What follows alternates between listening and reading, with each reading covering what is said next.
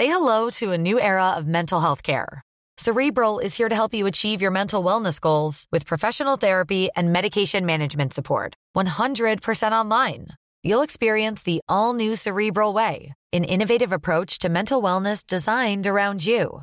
You'll get a personalized treatment plan from a therapist, prescriber, or both in a safe and judgment free space. Your Cerebral therapist or prescriber will outline a customized plan with clear milestones along the way so you can get to feeling your best. With Cerebral, you're not alone in your mental health journey. We're here to empower you to live a fulfilling life. So take that first step towards a brighter future and sign up today at cerebral.com slash podcast and use code ACasts to get 15% off your first month. Offer only valid on monthly plans. Other exclusions may apply. Offer ends July 31st, 2024. See site for details.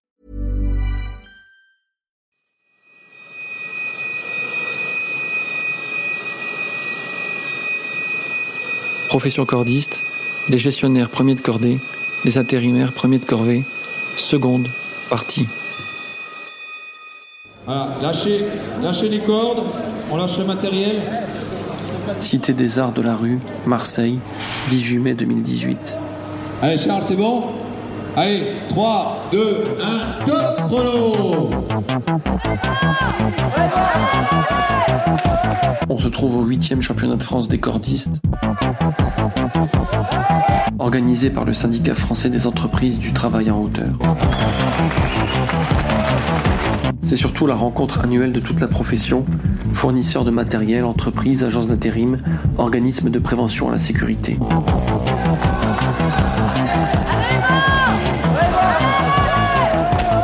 Et là, on se trouve avec Gauthier.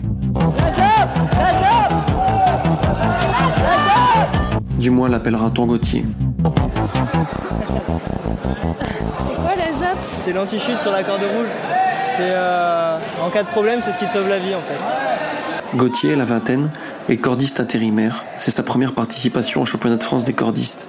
Moi j'ai pris en un an et demi, j'ai pris 6 kilos de muscle. hein. Je faisais 60 kilos, là j'en fais presque 70. Et sans, sans forcer, juste en travaillant. hein. Donc, pour tous les cordistes, euh, je pense qu'il y en aura aucun qui te dira que c'est dangereux, on se sent vraiment pas en danger. hein. Et une fois que tu connais les risques et que prends, tu les prends en considération, euh, ça se passe toujours bien. hein. Ça se passe toujours bien. C'est le seul métier où je suis content parce que je sais que tous les jours je vais, je vais trouver au moins un truc où je vais m'amuser. Et c'est pour le taf et en plus je gagne du temps donc euh, tout va bien. Puis quand tu fais des trucs risqués en général, bah, tu vas sauter, donc tu vas gagner du temps de déplacement. Enfin, c'est pas risqué mais c'est, c'est de l'adrénaline et en même temps euh, c'est bien pour le boulot donc c'est tout, c'est tout gagnant quoi. T'as le droit de faire, hein, t'as le droit de sauter dans le vide. euh, tant que t'as tes deux cordes et que t'es amarré, ils te disent ouais, hein. Comment comment t'en es venu à ce métier? C'est une bonne Comme question. beaucoup de cordistes, attiré par le côté spéléo, escalade, Gauthier a choisi ce métier pour être en contact avec la nature et non pas pour être enfermé en milieu confiné. Espace confiné, ouais. Une fois, j'ai nettoyé une cage euh, de vide d'ordures à la con, là, de 1 mètre sur 1 mètre. euh, Ça devait pas être très marrant. magique. à respirer de la poussière, tout ça. euh, J'ai eu un avant-goût de l'industrie, j'ai pas envie. Moi, il me faut du soleil, il me faut de l'espace. euh. Il y a qu'en spéléo où j'aime bien le confiné, en fait. Hein. Mais parce que la spéléo, c'est les entrailles de la Terre. T'en as fait de la spéléo? En effet, j'ai commencé euh, il y a quelques temps. là. Tu visites les entrailles. À Monaco, il l'a eu le soleil et l'espace pour travailler. Tout un tas de parcours du combattant à faire. euh, C'est sympa. C'est vraiment cool. hein. Dans une boîte qui embauchait une vingtaine de cordistes. Moi, je suis arrivé là-bas. euh, tous les jours, t'en as trois qui viennent pas le matin. Ils préviennent pas. Euh, S'ils en ont plein le cul, ils se cassent. T'as le patron euh, qui est en train de courir partout, et d'appeler tout le monde, de trouver des bonhommes tout le temps. Enfin, c'est, c'est un espèce de gros bordel euh, là-bas. T'as un droit de retrait. Tu utilises ton droit de retrait, tu trouves une autre boîte. quoi. Je l'ai utilisé une fois, euh, c'est dans un chantier où il faisait 80 degrés. euh, j'ai tenu trois semaines, j'ai fait un malaise, j'ai dit stop, quoi. J'arrête, j'arrête. C'était au stade de Monaco, il fallait revisser des tôles dans le faux plafond en plein été, en plein mois de juillet. Donc il y avait 20 000 vis à changer, à, à euh, c'était un travail de 6 mois, un chantier de 6 mois et euh, en plein été.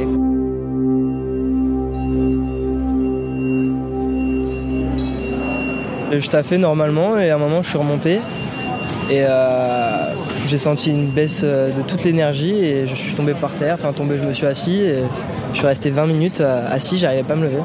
C'était, euh, j'avais du mal à respirer. et, Mais du coup, t'es, re- t'es redescendu au sol à ce moment j'étais au sol, heureusement. Souvent, dans les journaux, écrits ou télévisés, on en parle comme d'un métier Un grisant, métier grisant, un métier hors du commun, avec des sensations fortes garanties.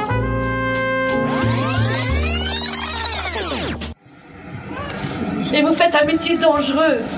Et ce métier est étouffé, il n'est pas connu. Souvent, on dit qu'ils travaillent À la manière des alpinistes, parfois des acrobates. Des acrobates des chantiers capables de réparer, de peindre, nettoyer, sans toucher terre. On a commencé à creuser 10 minutes et d'un coup le, le, bah, le sol s'est dérobé sous nos pieds jusqu'à former un trou à à peu près d'un mètre de rayon qui s'est automatiquement refermé euh, sur chaque victime. Souvent, on les présente comme autant de Autant de chanceux chanceux qui voient la ville. Autrement. Ce sont donc des gens vraiment heureux sur corps Je suis heureux, je suis content. et à qui on redemande Vous vous sentez heureux Ouais, oui, vraiment. Non, on est des travailleurs. Tout ne doit pas reposer sur, notre, sur nos épaules. Nous, ce qu'il nous faut, il nous faut de la formation, il nous faut du matériel, mais il nous faut c'est un besoin vital de l'organisation et de la supervision aussi. Notre métier, on est trop livré à nous-mêmes. Souvent, on les montre en haut des tours, sur des barrages, des éoliennes, au sommet de la Tour Eiffel ou des plus hautes falaises, ou dans un des plus célèbres hôtels parisiens, 35 étages, 137 mètres d'altitude. d'où l'on voit le côté Trocadéro. c'est chouette. Aujourd'hui, il est mort, mort loin de chez lui, à l'issue d'une pénible journée d'un travail ingrat, dans une semi-obscurité, dans l'épaisse poussière d'un silo en ferraille chauffé à blanc. Souvent, on dit qu'ils sont payés entre 2000 et 3000 euros par mois. sans prime de risque. Bohan Pour 10,50€ de l'heure Ils étaient intérimaires à peine formés On dit qu'il y a des risques, mais ils sont maîtrisés. Il y a peu de têtes brûlées en fait dans ce métier-là. Parce que justement, on pense à la mort tous les jours, donc euh, on ne prend pas de risque. Quoi. Je ne sais pas s'il y a d'autres métiers où on, ou d'autres activités professionnelles on peut- où on peut être exposé à autant de risques mortels en même temps. En silo, on est exposé, en plus des risques de chute de hauteur, à des risques éventuellement d'explosion, d'ensevelissement, de chute d'objets, d'exposition à des gaz toxiques, à un manque d'oxygène. Mais malgré le risque de blessure, la profession fait rêver. Ses adeptes sont des passionnés. On vit chaque saison en fait et pour moi c'est la base du métier, c'est vraiment pouvoir être dehors toute l'année, pouvoir apprécier tout ça. C'est magique, on a une chance euh, incroyable. Cet aspect du métier existe bien sûr. Il ne s'agit pas de le remettre en cause, mais de mettre en lumière un aspect beaucoup moins connu, beaucoup moins visible.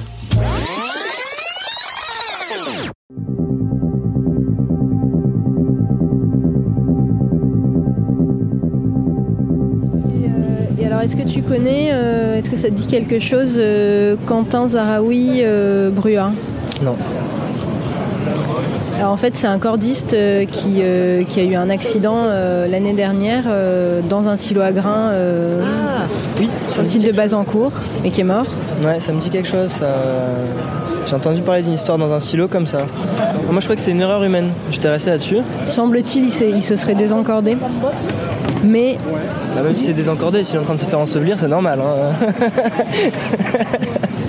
tu veux dire pour. euh, bah, s'il a pied et qu'il touche le sucre, euh, t'essayes de monter. hein. Tu t'enlèves la corde et tu réfléchis pas. hein. Oui, après la corde, elle est euh, attachée en haut, a priori. Oui, oui. Non, mais elle te gêne. hein. Si tu te fais ensevelir, elle va te gêner la corde. hein.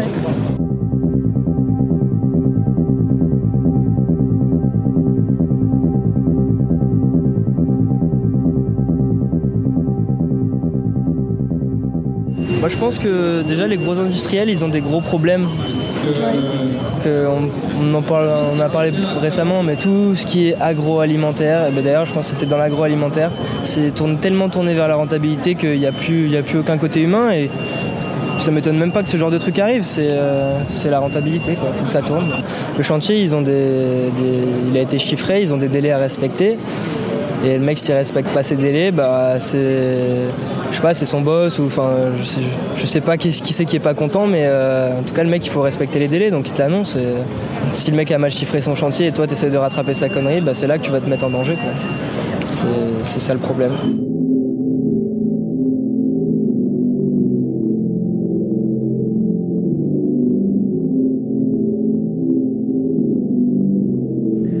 première partie de cette enquête, nous nous sommes penchés sur Quentin Zaraoui Brua, cordiste intérimaire de 21 ans, mort enseveli sous 370 tonnes de résidus de céréales dans un silo d'une trentaine de mètres de hauteur appartenant à la distillerie Cristanol. un jeune de 21 ans. C'était le 21 juin 2017. Et qui est mort dans des conditions euh, terribles, et qui est mort au boulot. Tu te dis que c'est pas dû au hasard, que son travail c'est jamais dû au hasard. Et ce que nous n'avions pas précisé, c'est que cet accident n'est pas le premier du genre, qui se déroule sur le site agro-industriel de Bazancourt. Le 3 juin 2015, Jérémy Deveau, plombier, procède à un dépannage d'urgence dans un malaxeur de Cristanol quand une explosion de poussière se produit. Un technicien, non informé de l'opération, aurait ouvert une trappe libérant des particules fines entrées en contact avec les flammes de son chalumeau. Brûlé au troisième degré, le trentenaire sera plongé en coma artificiel et subira de larges grèves de peau. Trois semaines d'hôpital, des mois pour redevenir autonome, aucun procès n'a été annoncé. Et euh, ce que j'ai appris là pour Quentin, apparemment, euh, c'est pareil, c'est encore une histoire de trappe. Plus grave encore. En mars 2012, deux autres cordistes perdaient la vie dans un silo appartenant à Crystal Union, qui produit le sucre d'Adi, l'actionnaire majoritaire de Cristanol. Donc euh, oui, je pense qu'il y a un problème humain auprès de chez Cristanol ou Crystal Union. Les lieux sont les mêmes, la société est la même, et surtout... Les conditions à chaque fois sont les mêmes. À chaque fois ils sont dans les silos, à chaque fois il y a une trappe qui s'ouvre. On entend juste ça trois fois sur trois accidents au même endroit. Alors là, bah, c'était c'est simple. Hein, quand il y a eu l'accident, euh, c'était la première mission, premier jour, dans les dix premières minutes de travail.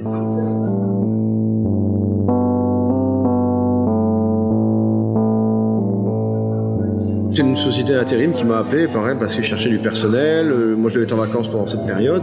Frédéric Soulier. Il m'avait proposé de, travailler à Reims. Donc, j'ai dit, bon, bah, pourquoi pas, je, je vais décaler mes vacances et j'ai accepté la mission. Le 13 mars 2012, il fait partie des quatre cordistes qui descendront dans le silo numéro 12 du site Cristal Union à Bazancourt, et des deux seuls qui en remonteront. Bah, C'était faire du décrétage. Euh, de silos.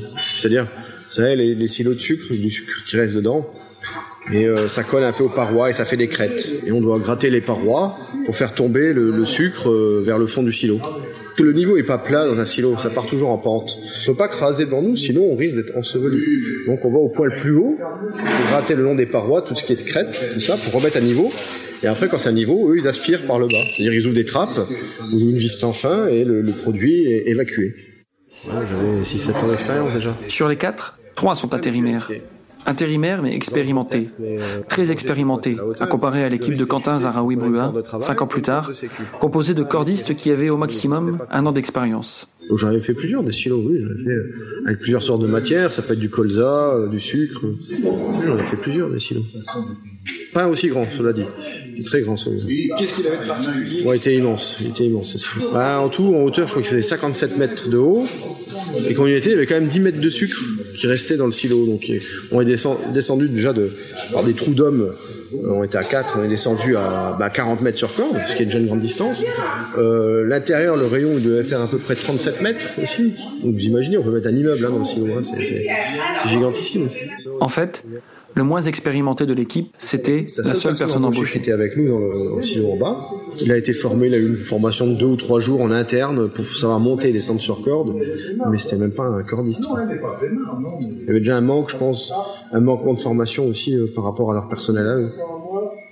Le chef d'équipe était en haut, il était pas avec nous. On était euh, trois intérimaires et un embauché qui était euh, formé de façon light. ouais, il y avait déjà un manquement aussi là. On est l'histoire du 40 mètres et il n'y avait aucun accès au fond. Il y a bien deux portes d'accès percées dans les parois pour permettre de sortir à tout moment, mais elles se trouvent à 1 mètre et 7 mètres du sol, soit sous la couche de sucre qui les recouvre totalement. J'avais eu euh, une appréhension avant l'accident. Hein. C'est sûr, je me suis dit qu'on est descendu dans le, dans le silo. Je me suis dit, mais si quelqu'un fait un malaise ou quoi que ce soit, euh, comment on fait pour le sortir?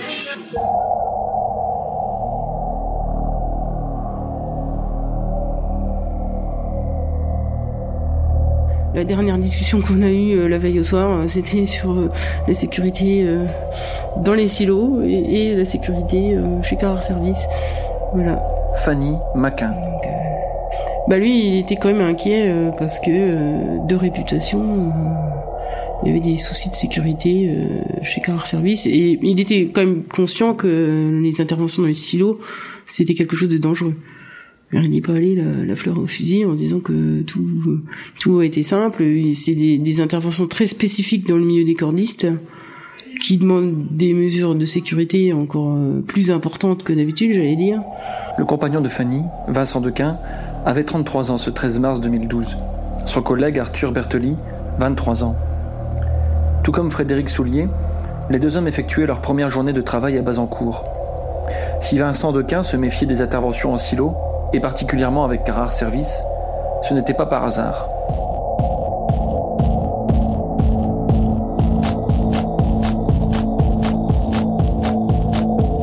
En mai 2010, un accident eut lieu dans la société de nettoyage rémoise, rachetée en juillet 2013 par le géant des services aux entreprises, Atalian. Embauché depuis deux jours, l'homme était chargé de nettoyer un silo des grands moulins de Reims. En décapant l'un d'eux, il avait fait une chute de 15 mètres ce qui lui avait évalu des fractures du fémur, des deux jambes et des côtes. Sa plainte contre son employeur sera classée sans suite.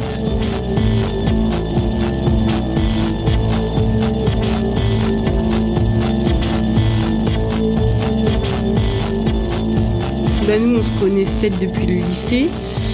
On était ensemble depuis 2000. Donc ça faisait quasiment 12 ans euh, au moment de l'accident. Lui, euh, c'est pareil, il était grimpeur. À la base, il faisait de l'escalade. Et après, il a fait de la spéléo. Toutes les personnes qui l'ont connu euh, décrivent Vincent Dequin comme un grimpeur né, euh, président de l'antenne marnaise de la Fédération française de la montagne et de l'escalade, titulaire de l'équivalent d'un certificat de qualification professionnelle de niveau 2, baroudeur sur toutes sortes de chantiers à travers l'Europe. Sur les centrales nucléaires, sur des voiliers. Pour que c'était peut-être deux fois à Gênes et puis une fois c'était au Portugal. Donc là, c'était cinq semaines euh, non-stop. Euh, Mais s'il voulait travailler plus près de chez lui Ça faisait quand même un certain nombre d'années qu'il faisait ça, donc il cherchait euh, plus à faire des chantiers dans la, dans la région. Il n'avait pas le choix que d'accepter ce qu'on lui proposait, comme n'importe quel intérimaire, même les silos de bas en Déjà gratter du sucre, et une fois qu'ils, parce que le sucre il est, il est collé à l'intérieur du silo, euh, c'est presque comme du caramel en fait. Hein. C'est dur, euh, donc il faut, ils avaient des pioches et des pelles, hein, ils n'allaient pas euh, au râteau, et donc ils devaient déjà gratter pour décoller une certaine, une certaine quantité de sucre, et après ils devaient remonter donc soit soit carrément tout en haut suivant euh, suivant l'heure, soit remonter un petit peu pour plus être en contact avec du sucre. Et seulement à ce moment-là, les trappes elles devaient être ouvertes pour permettre de sortir du silo le sucre qui avait été gratté, pour pouvoir ensuite regratter sur le niveau d'en dessous et ainsi de suite quoi. Et les trappes euh, donc euh, on ne sait pas pour quelle raison ont été ouvertes alors qu'ils étaient en train de gratter et sans qu'ils soient au courant. Sachant que voilà n'importe quel cordiste même débutant euh, c'est que s'il y a des trappes ouvertes, euh, ils doivent ils doivent être en tension sur la corde et pas avoir les pieds sur le, sucre ou, ou l'autre matière, ça dépend dans quel silo ils sont. Et ils sont surtout censés être prévenus parce que sinon ils sont ils risquent l'accident euh, comme comme ce qui s'est passé quoi. Et comme la, matière elle partait en, en pente, c'est que quand on arrivé, dès qu'on avait les pieds au sol, il y avait de la matière au-dessus de nous. Donc pour creuser cette fameuse matière, on a dû libérer un peu de tension sur corde, en restant encordé, hein, mais en libérant cette tension pour pouvoir marcher sur le sucre, pour pouvoir le gratter. Mais sauf que quand ils ont ils ont tiré la matière. Donc il y a quelqu'un qui a ouvert une trappe. Il nous a aspiré. Le problème, c'est qu'avant de reprendre la tension, c'est une corde qui est semi-statique, qui a à peu près 4% d'allongement, mais sur 40 mètres, ben, on a été tiré de moins de 2 mètres. C'est-à-dire même en étant encordé, ben, on peut descendre dans un trou 2 mètres plus bas.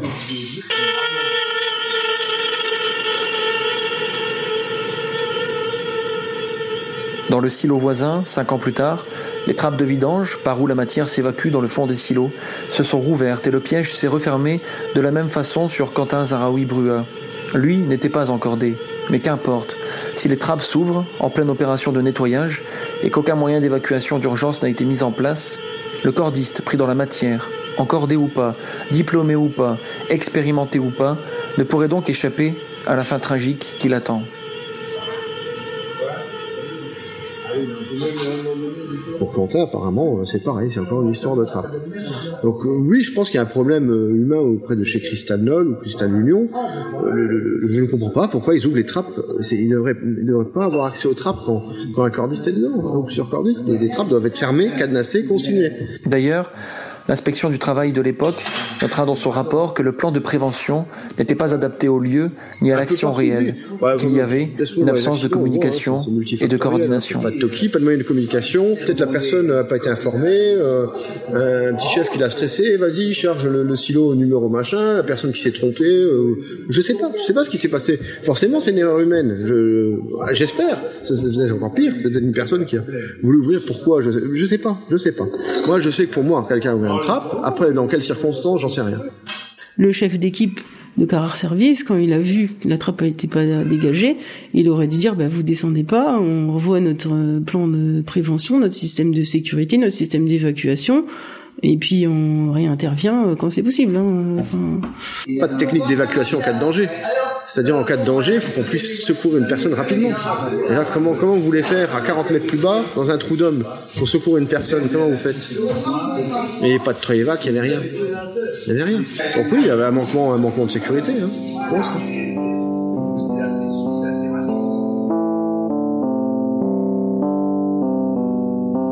Il y a un ami cordiste qui m'a appelé vers 15h30 pour me dire qu'il y avait eu un accident euh, euh, dans, la, dans le silo là où Vincent travaillait. C'était son premier jour et donc c'était la première matinée de, travail. Je pense que c'était leur première descente dans le silo. Nous sommes descendus, on a commencé à, bah, creuser on a commencé à creuser 10 minutes et d'un coup bah, le sol s'est dérobé sous nos pieds jusqu'à former un trou à, peu près d'un mètre de rayon qui s'est automatiquement refermé sur chaque victime. Moi j'ai juste demandé à quelle heure avait eu lieu l'accident, il m'a dit qu'il pensait que c'était vers midi et demi.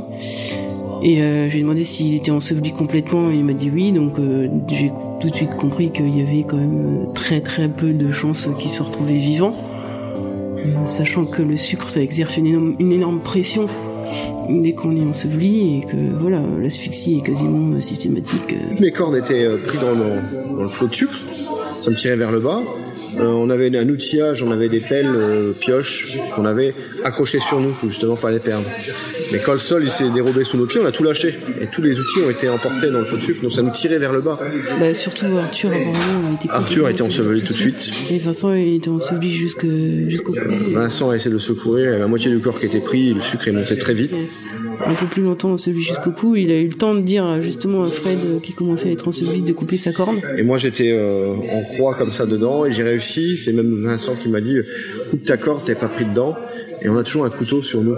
Et j'ai coupé toutes les, les ficelles, l'outillage et la, la, corde que j'avais sur moi et je me suis raccroché sur une autre corde qui était à côté. Voilà. Ah oui, j'étais pris dedans. Enfin, pas... Euh, pas physiquement, mais toutes mes cordes. C'est pour ça que j'ai réussi à sortir. Si j'aurais eu la jambe dedans ou les deux jambes, euh, bah, j'aurais pas pu sortir. On a vu qu'on pouvait plus rien faire, le sucre avait entièrement recouvert la tête de Vincent. Il le chef d'équipe qui est descendu après et ils ont crié fermer les trappes, fermer les trappes, mais ils n'ont pas entendu, ça résonnait tellement. Un silo de 40 mètres, euh, le temps qu'il ferme les trappes, puis c'est passé je sais pas combien de temps. Après, bah, il, est, descendu, on a essayé de creuser au-dessus de la tête de Vincent euh, en vain. Et puis on est, on est, remonté sur corde. Après, les pompiers sont venus, nous ont sorti du trou. Une fois qu'on a approché du trou d'homme parce que les pompiers étaient arrivés. M'ont amené à l'hôpital et voilà. Je savais rien. J'étais choqué dans le sens où je me, me rendais pas compte vraiment. Pour moi, c'était pas possible. Je les avais vus mourir, mais je, pour moi, dans ma tête, ils n'étaient pas morts. Je n'arrivais pas à comprendre ça. J'ai du mal à comprendre. Ça m'a mis un certain temps. On n'est pas, pas préparé à ce genre Il y Oui, bah, à l'hôpital, ouais. Ça mis un certain temps.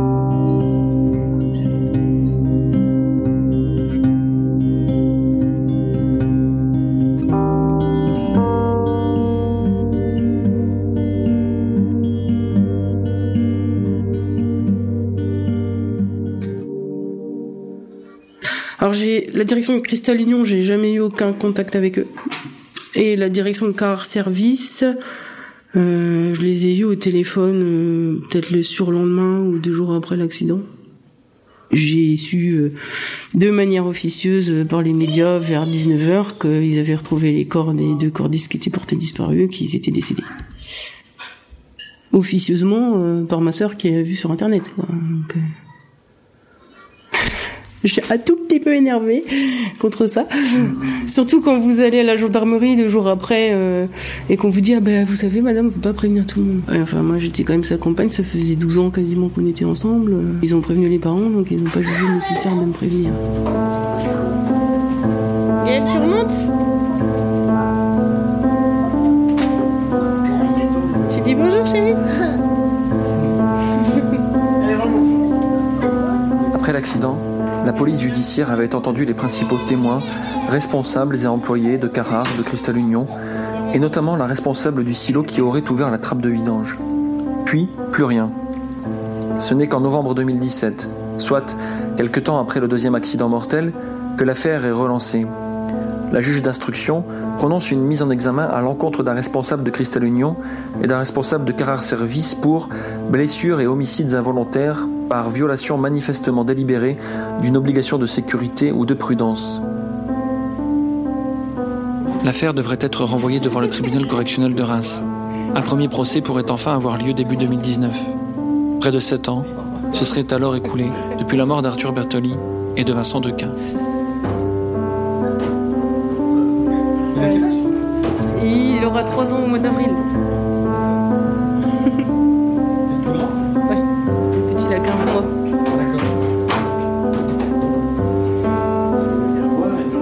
Tu dis bonjour, chérie Entre-temps, Fanny a essayé de reconstruire sa vie.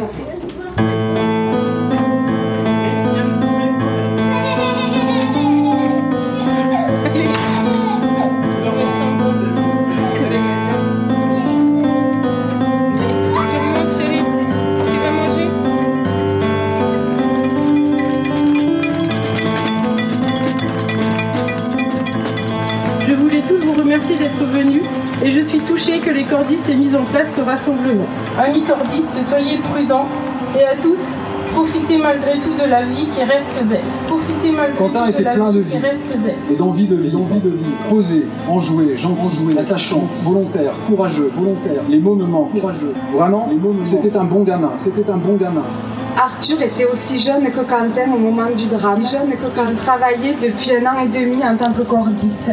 Il adorait son travail. Il avait vraiment l'amour de la corde. Il était épanoui. Il, était épanoui. Il avait l'avenir devant lui, mais cette mission a viré au cauchemar et lui a enlevé la vie. Profitez malgré tout de la vie. Aujourd'hui, il est mort. Mort loin de chez Il lui. avait l'avenir devant À lui. l'issue d'une pénible journée d'un travail ingrat, loin de chez lui. dans une semi-obscurité, dans l'épaisse poussière d'un silo en ferraille chauffé à blanc, cependant que dehors le soleil brille.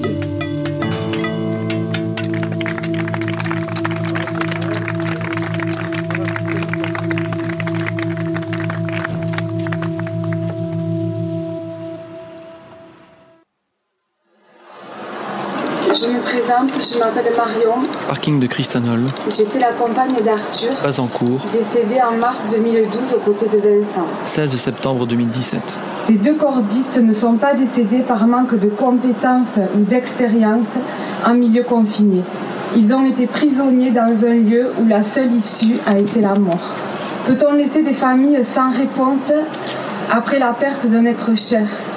Comment peut-on se reconstruire et essayer de reprendre le cours de la vie Quand aura lieu ce foutu procès Nous sommes forcés de constater que la justice n'est pas la même pour tous.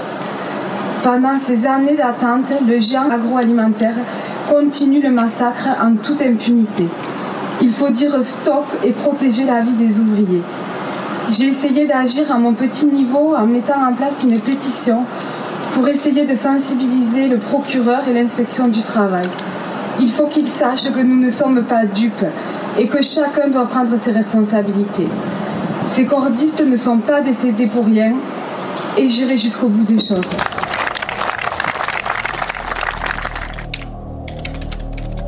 Madame Brua, j'ai bien reçu votre mail m'informant du souhait de la famille et des proches de Monsieur Quentin Zaraoui Brua de se rassembler sur le parking de Cristanol afin de lui rendre un ultime hommage suite à son décès lors d'une intervention de la société ETH dans un des silos du site. Eh Bien moi je suis maman de cordiste. Le drame de Quentin m'a vraiment touchée. Afin d'assurer la pleine sécurité de ce rassemblement et de maintenir la sécurité du site, en concertation avec les autorités chargées d'assurer la sécurité publique, Et dorénavant, j'ai vraiment peur pour mon fils quand il va travailler. nous vous remercions par avance de nous transmettre la liste des personnes Voilà. Attendues, je dis, eh ben, ainsi que l'heure de la ça, fin de cet hommage. Ça devrait pas arriver de décéder sur son lieu de travail, ça devrait pas exister, ça. Ça devrait pas arriver. Je vous remercie par ailleurs de m'avoir adressé un second mail me transmettant les consignes que vous prévoyez de mettre à la disposition de chacun des participants afin de les engager à adopter un comportement digne, respectueux et non violent. Je dirais effectivement à tous les cordistes, soyez prudents. Quand vous ne devez pas descendre, ne descendez pas. Et Ces consignes, toutefois, mentionnent que le rassemblement du 16 septembre interviendra en hommage à Arthur, Vincent et Quentin. S'agit-il, dans ces conditions, d'un hommage rendu à Quentin par ses proches ou s'agit-il d'une manifestation d'une autre nature pensez à votre vie avant de, avant de votre travail, pensez à votre vie. Je vous prie de recevoir, Madame Brua, l'expression de ma profonde considération. Michel Mangion, directeur de Cristanol. Yo, Pink Daddy, viens par ici, mon petit chou. Pink Daddy va te donner du goût. Je suis l'objet de ton plaisir. En morceaux, t'as qu'à choisir. Sucre Daddy et le monde est plus rose.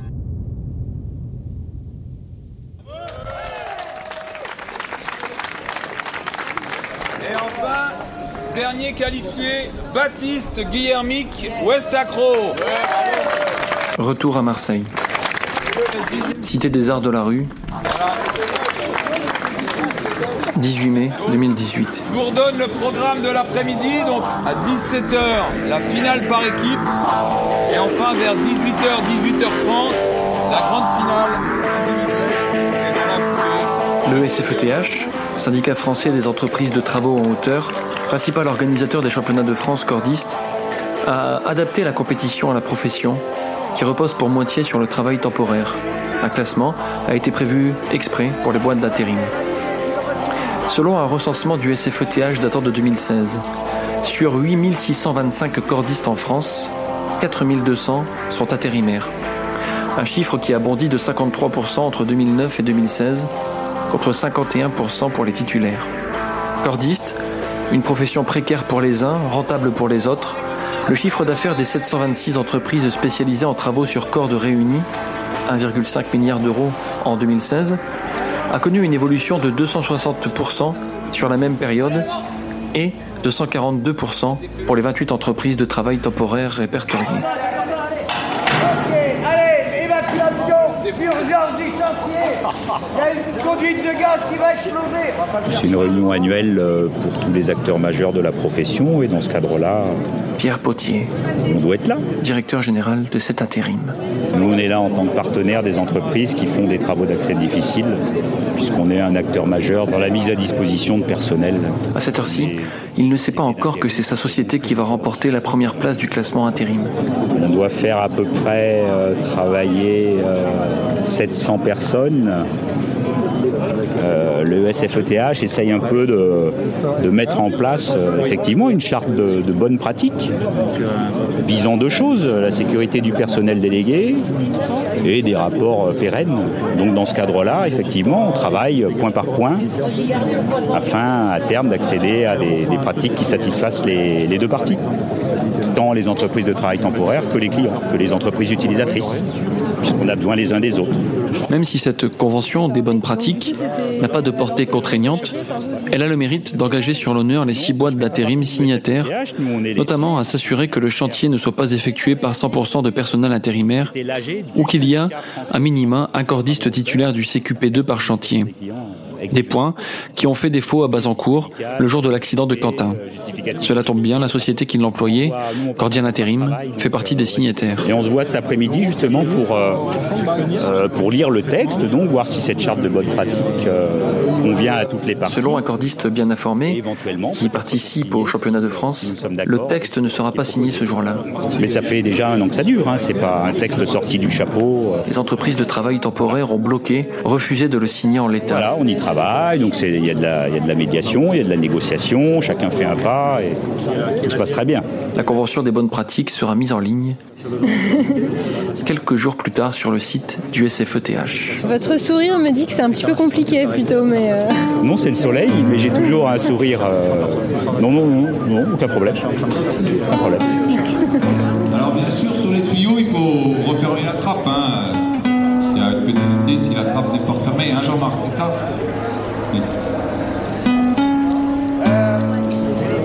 Aussi des interventions ouais, dans des milieux confinés, dans du silo. Euh, historiquement, euh, on n'a pas euh, de très bons souvenirs puisqu'on a eu des accidents graves, voire mortels. C'était en 2012. C'était Bazincourt. Bazincourt, Bazincourt. 2012, deux morts, deux gars à nous. Ouais. En mars 2012, c'est cet intérim, et donc Pierre Potier, qui a embauché Arthur Bertoli et Vincent Dequin à Bazancourt. Quelles étaient les raisons de, de l'accident? Alors l'affaire est toujours en justice, on va être assez prudent sur ce qu'on dit. Euh, on n'a pas beaucoup d'éléments puisque toutes les pièces sont bloquées. L'idée c'est de se dire euh, qu'est-ce qu'on pourrait faire pour protéger le personnel lorsqu'il va dans, ce type de structure? Voilà, pour l'instant on en est là. On ne pas résumer comme ça sur un, sur un court entretien. euh, euh, on ne peut pas simplifier les problèmes.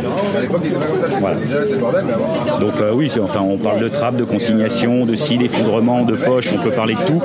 Mais sur le fond, enfin, soit c'est un vrai sujet, il faut sortir des documents et vraiment travailler dur, mais on ne peut pas simplifier ni, ni peut-être chercher la petite phrase qui va plaire ou déplaire. Quoi. Je le pense ça. Mais un jour, lumière sera faite et je pense que l'objectif de chacun, c'est qu'à terme, euh, on ne parle plus de ces accidents euh, monstrueux.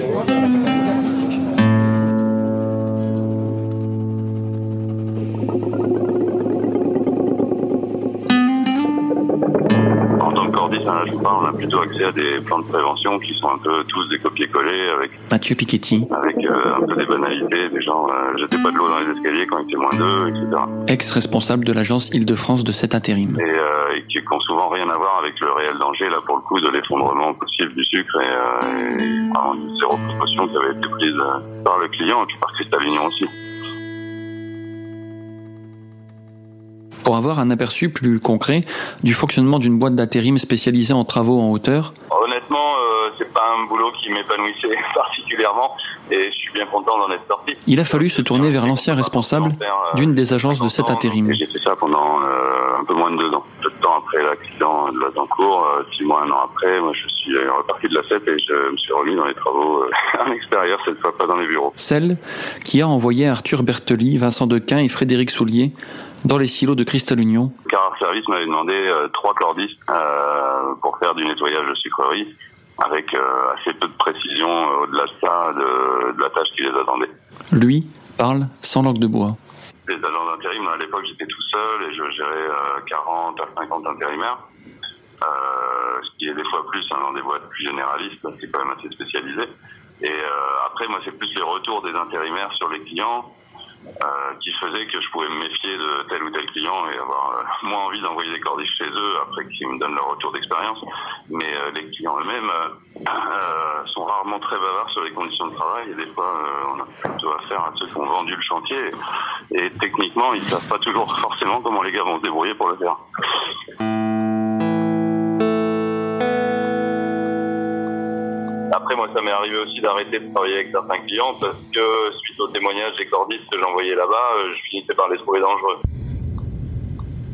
J'étais loin d'imaginer le genre de situation de travail où, euh, où les gars ont été envoyés. Ils m'ont dit une sucrerie, un nettoyage de sucrerie, et c'est vrai que dans ma tête, ça se rapprochait de ce que j'avais déjà fait avec eux quelques années auparavant, et c'était plutôt le nettoyage de l'usine. C'est pas un gros silo comme c'était là, avec des, crêtes de sucre qui sont à 10-12 mètres et puis du, du vide en dessous. Quoi. Euh, j'ai pas eu suffisamment de détails sur la mission ou, euh, ou d'avertissement à leur donner ou connaissance de, enfin, je pensais connaître suffisamment le métier, mais pour le coup, c'est une situation particulière dans en sucrerie. Je n'avais pas idée de ce genre de risque avant l'accident. Ils avaient normalement prévu avoir une formation à la sécurité l'après-midi, après qu'a lieu l'accident. L'accident a eu lieu le matin.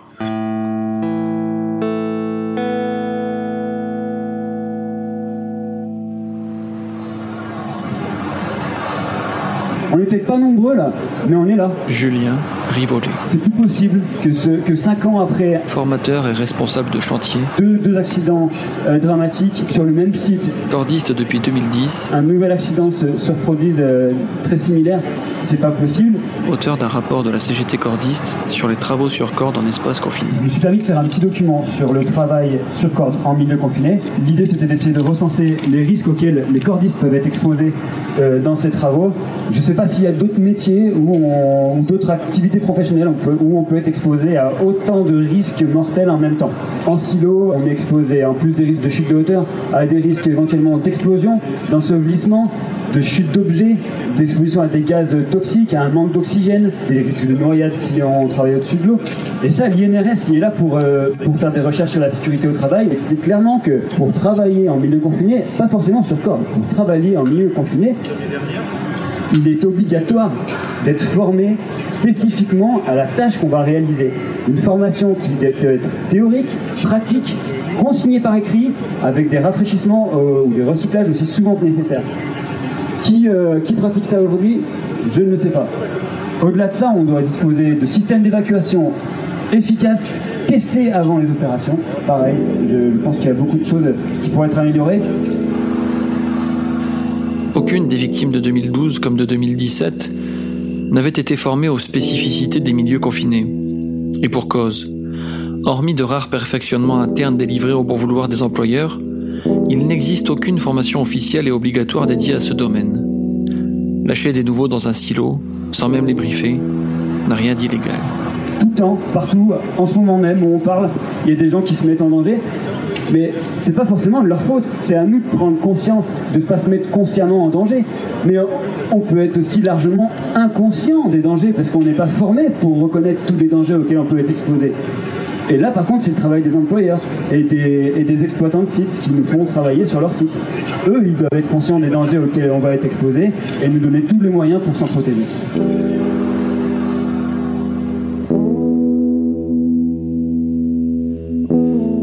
Sur les lacunes en matière de réglementation et de prévention à la sécurité dans les milieux confinés a-t-il un sens quand les règles de la profession tout entière sont elles-mêmes particulièrement floues?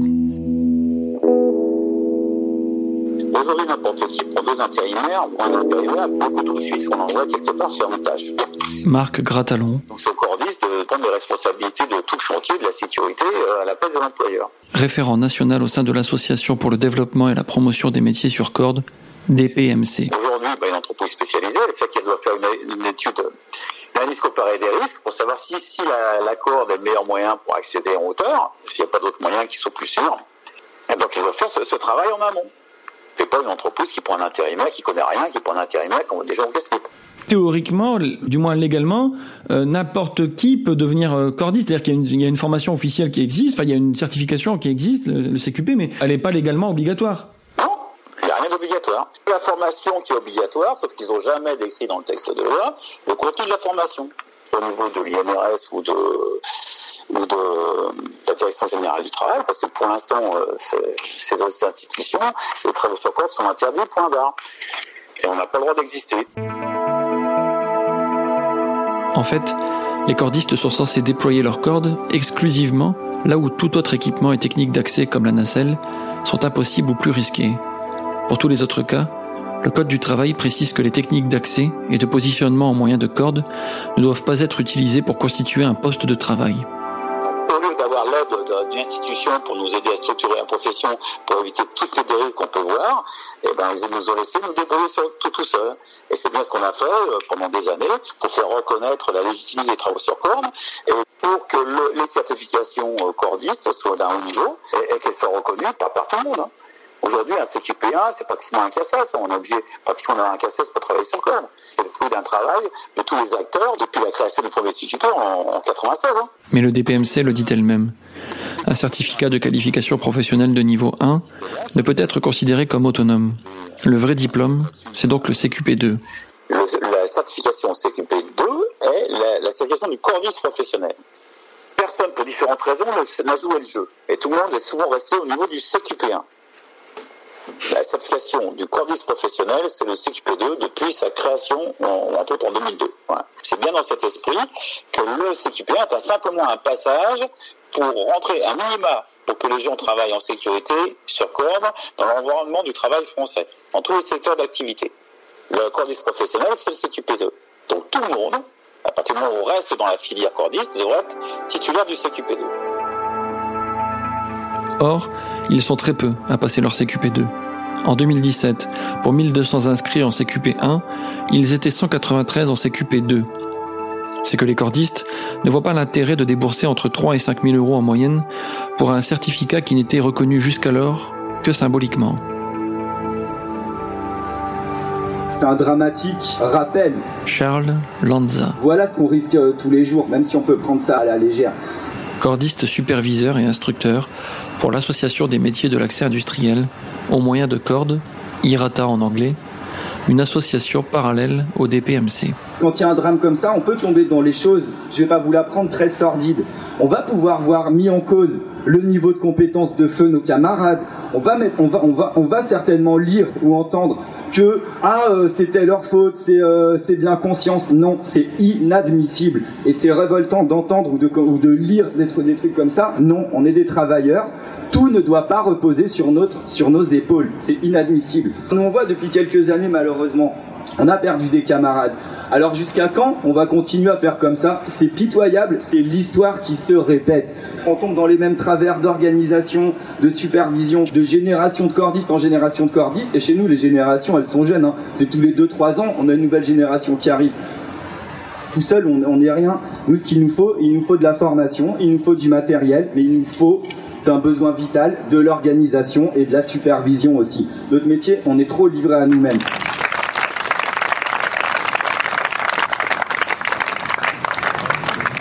Ouais, moi je voudrais dire un truc. Je suis pas très ancien dans la corde, mais j'ai déjà travaillé en si- silo confinement comme ça. Et quand j'ai reçu mon contrat, la première chose qui m'a surpris, c'est que c'était marqué zéro risque. Dans ma tête, je dis zéro risque, ok, c'est cool, c'est nickel. Mais quand je vois qu'il y a un collègue là qui euh, j'ai travaillé un mois avec, qui est déjà décédé, quand je vois ça, ça me fait rire un peu. Et c'est pas du tout à rire, c'est même triste qu'on prend autant de risques et qu'on ne soit pas euh, qu'on ne soit pas reconnu rien que par le contrat déjà qu'on nous fait. C'est-à-dire un contrat zéro risque. Alors on a un explosiomètre autour de notre cou, mais apparemment il sert à rien vu qu'il n'y a pas de risque. Sur mon contrat c'est marqué zéro. Donc je devrais même pas l'utiliser. Ensuite le confinement, le masque, la combinaison, ça sert à rien, il n'y a pas de risque. Je vois pas pourquoi je dois utiliser tout ce matériel alors qu'il y a zéro risque. Moi j'en veux surtout, c'est aux boîtes d'intérim qui nous font nos contrats et à tout va pour nous payer le moins cher possible. Et les risques, on les a, mais nous les notent pas et on n'est pas payé en conséquence. Et ça, c'est vraiment honteux. Chaîne YouTube du groupe Proman, 8 juin 2016. Par contre, il y a une chose qui est super importante et, et qui fait qu'aujourd'hui, je suis chez Proman, je m'y sens bien, c'est qu'il ne faut pas perdre cette âme. qui sont des valeurs humaines. Et ça, je pense que c'est euh, des valeurs de proximité. Ah, pour moi, c'est un, un des, un des motifs pour lesquels j'ai rejoint le groupe Proman. Ouais, l'aspect humain, c'est euh, c'est énorme.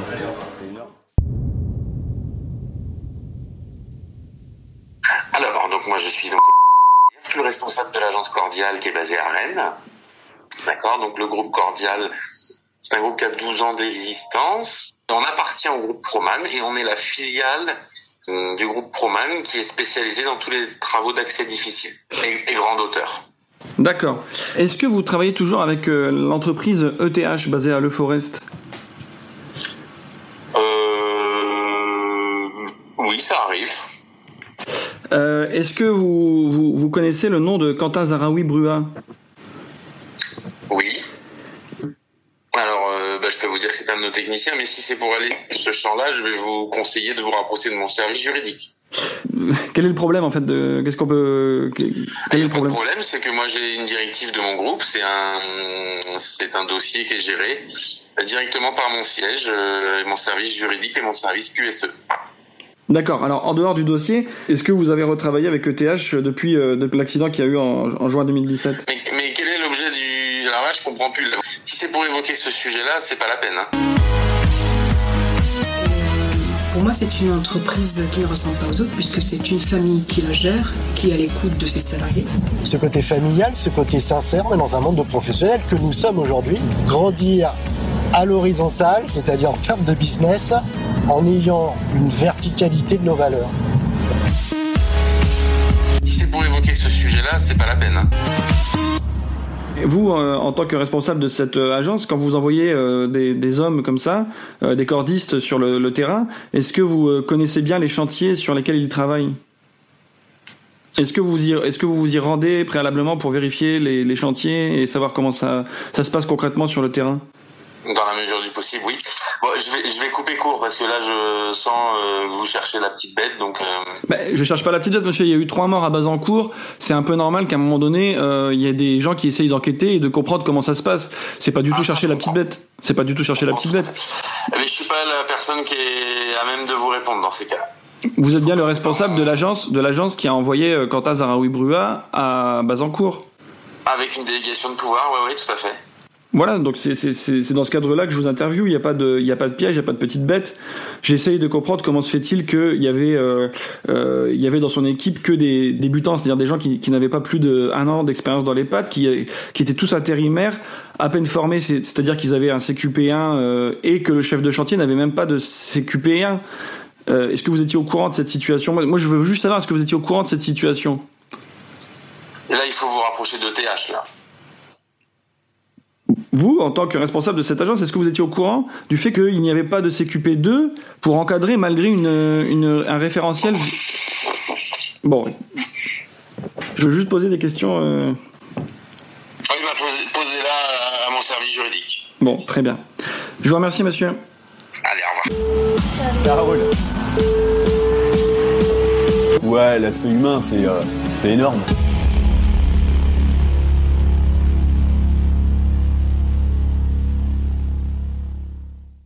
Bazancourt, On est une vingtaine de cordistes. Moi, honnêtement, faire bouger les choses, c'est bien. hein. Honnêtement, je dis pas le contraire. rassemblement pour Arthur, Vincent et Quentin. Mais euh, c'est pas à 20 qu'on va changer quoi que ce soit.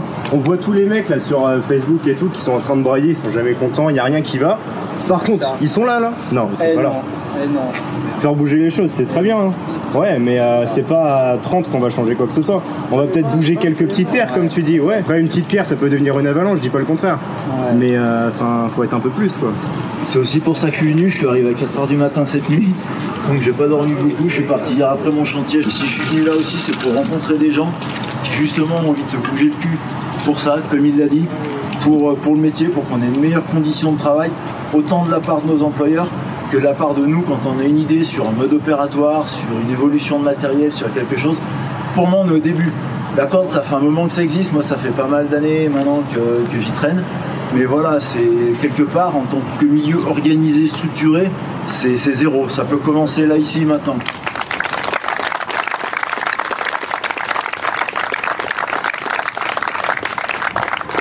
Moi, si, je suis venu aujourd'hui, c'est un peu comme toi, ben, c'est pour, euh, pour rencontrer d'autres collègues et puis pour, euh, pour, ben, pour avoir des, petits bouts de réseau, des- des petits bouts de contact.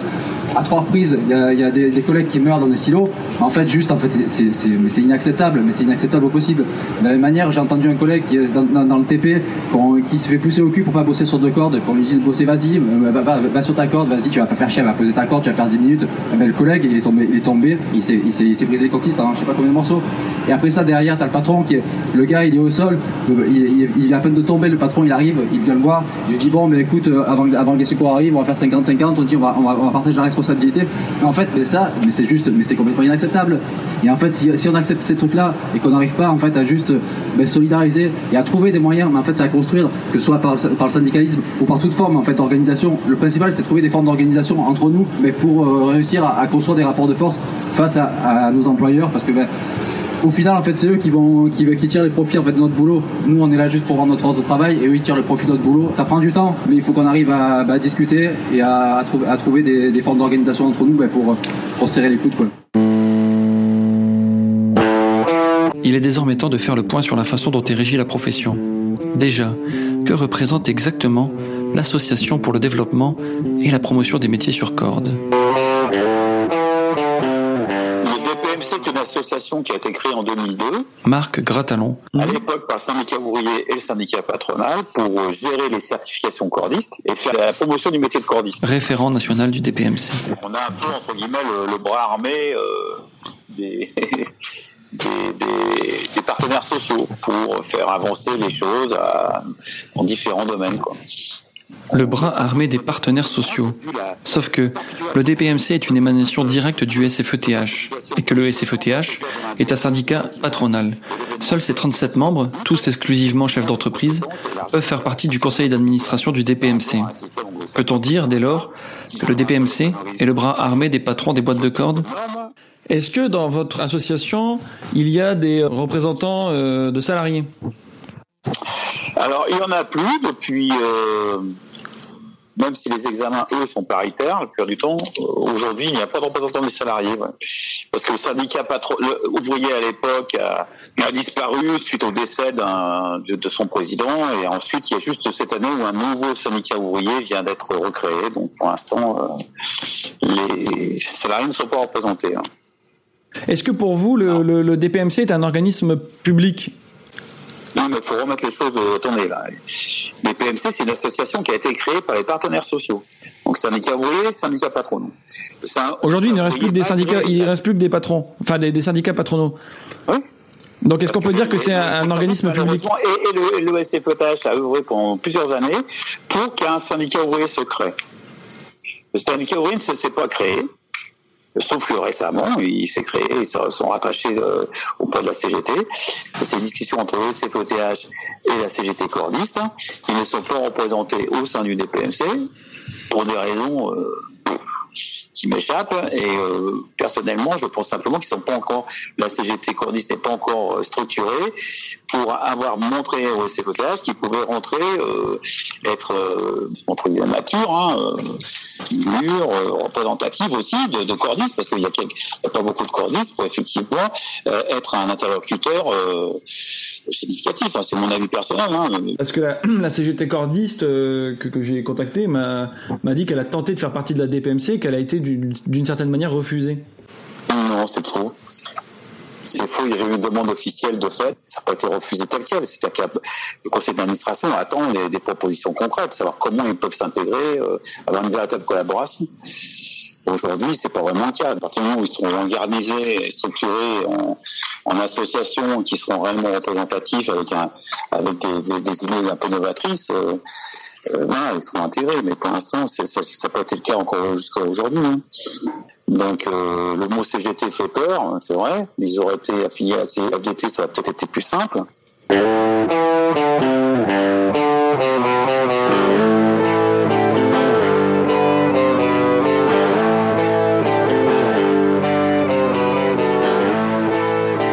L'accident de 2012 a été un peu un, un déclic en fait hein, par rapport à cette, euh, à cette démarche. Frédéric Brackmar, On a contacté les syndicats, on a contacté le patronat. fondateur de la CGT cordiste. On a en face de nous des grosses machines, hein, des, des gens qui ont les oreilles comme ça. hein.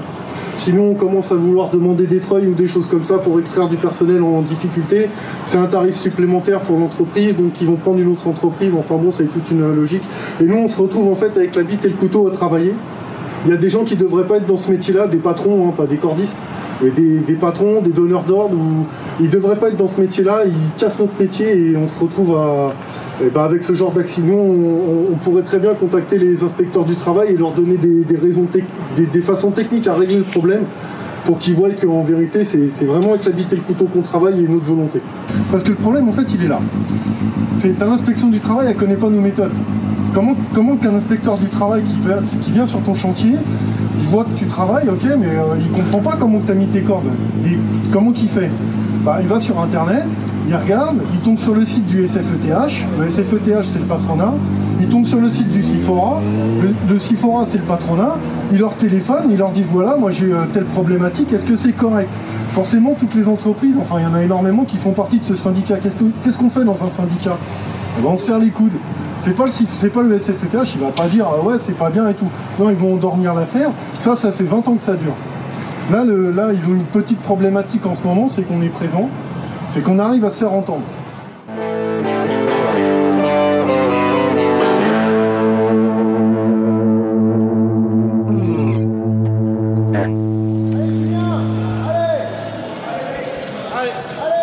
Marseille. Donc moi c'est Tristan, je fais partie de l'organisation des championnats de France de cordistes. Hier on a commencé avec euh, 85 candidats, il en reste plus que 32.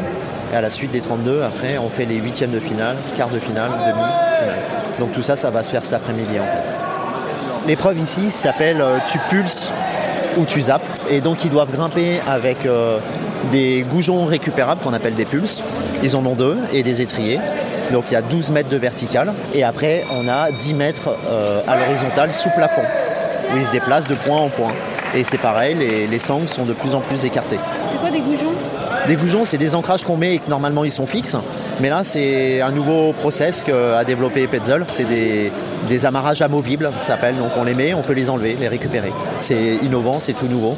Et donc c'est la première fois qu'il y a une épreuve euh, comme ça sur ce type de, de championnat en fait. C'est l'intérêt aussi de montrer les nouveaux outils en fait. Les championnats de France de cordis permettent aussi de, pour tous les, toutes les marques en fait d'être présents et de montrer aussi les nouveaux produits. Et comme Petzel est un partenaire, euh, c'est important de montrer les produits euh, sur le marché.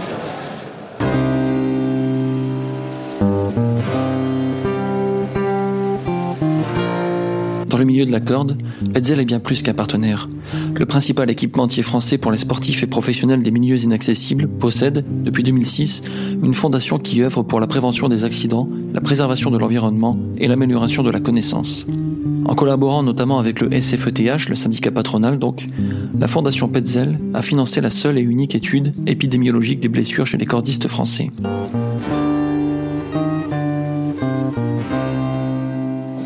Première fois, deux chercheuses de l'Université de Lyon se sont penchées sur les blessures de ces ouvriers du vertige. France 3, Auvergne, Rhône-Alpes, Leurs matériaux de travail? 8 novembre 2017. 500 questionnaires dans lesquels les cordistes décortiquent leur mode de vie et leur santé. Des questionnaires réalisés uniquement dans la région Rhône-Alpes, où travaillent seulement 20% des cordistes français, et où ce ne sont pas les silos qui dominent les paysages, mais les montagnes. Le danger, voilà. On a plein d'idées reçues, mais on- n'avait pas de diagnostic. Si son cadre est limité, l'étude a le mérite d'apporter apporte un éclairage inédit, notamment sur le type d'accident. 40% des personnes interrogées déclarent s'être blessées les 12 derniers mois. Mais aucune des pratiques des donneurs d'ordre ou des entreprises spécialisées en travaux en hauteur n'est remise en cause. Les chercheuses pointent plutôt les chantiers éloignés, les activités de pose de filet en falaise, la consommation de drogue mais douce aussi et de la fatigue, car 80% des cordistes se disent fatigués en fin de journée. Le soir, euh, généralement, on fait un petit peu la fête pour décompresser, parce que c'est des métiers qui sont quand même un petit peu à risque. Mais Conclusion gars, de tout cela, pour limiter l'usure professionnelle, les chercheuses proposent d'en passer par la sensibilisation à la préservation du capital corporel, la mise en œuvre de pratiques d'automassage, La récupération, l'amélioration de l'hygiène de vie ou encore l'évolution du matériel, quelques pistes pour préserver la santé de ces ouvriers pas tout à fait comme les autres. Alors effectivement, on reste un métier dit à risque. Et euh, il y a des accidents malheureusement. Il y en a quelques-uns. Il y a beaucoup d'incidents et peu d'accidents euh, graves, on va dire. cette individualisation des problèmes tend à pointer du doigt les comportements des cordistes plutôt que la précarisation et la dégradation des conditions de travail. C'est souvent des consignes qui n'ont pas été respectées, des procédures, des process de travail qui n'ont pas été respectés. C'est rarement lié à un défaut euh, technique, on va dire, euh, où le matériel ou la technicité a été mise en cause. C'est souvent une négligence d'une personne pas accrochée ou euh, d'un procédé qui n'a pas été respecté ou qui a été mal évalué en fait. C'est souvent comme ça fait. J'ai une, bonne nouvelle, c'est qu'aujourd'hui l'informatique a l'air d'être avec nous. Donc euh, les... Tu, après tu recoupes Oui, bien sûr.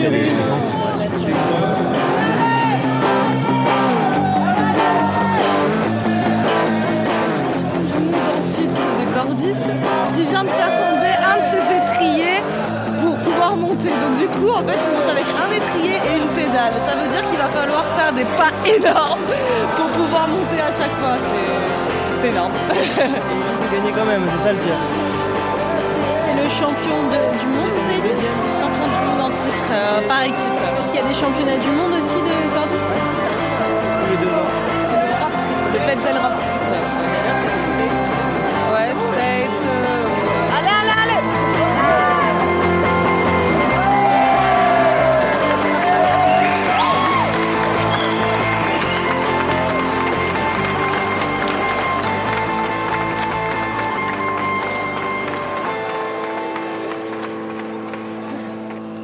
Alors on fait quoi, maintenant?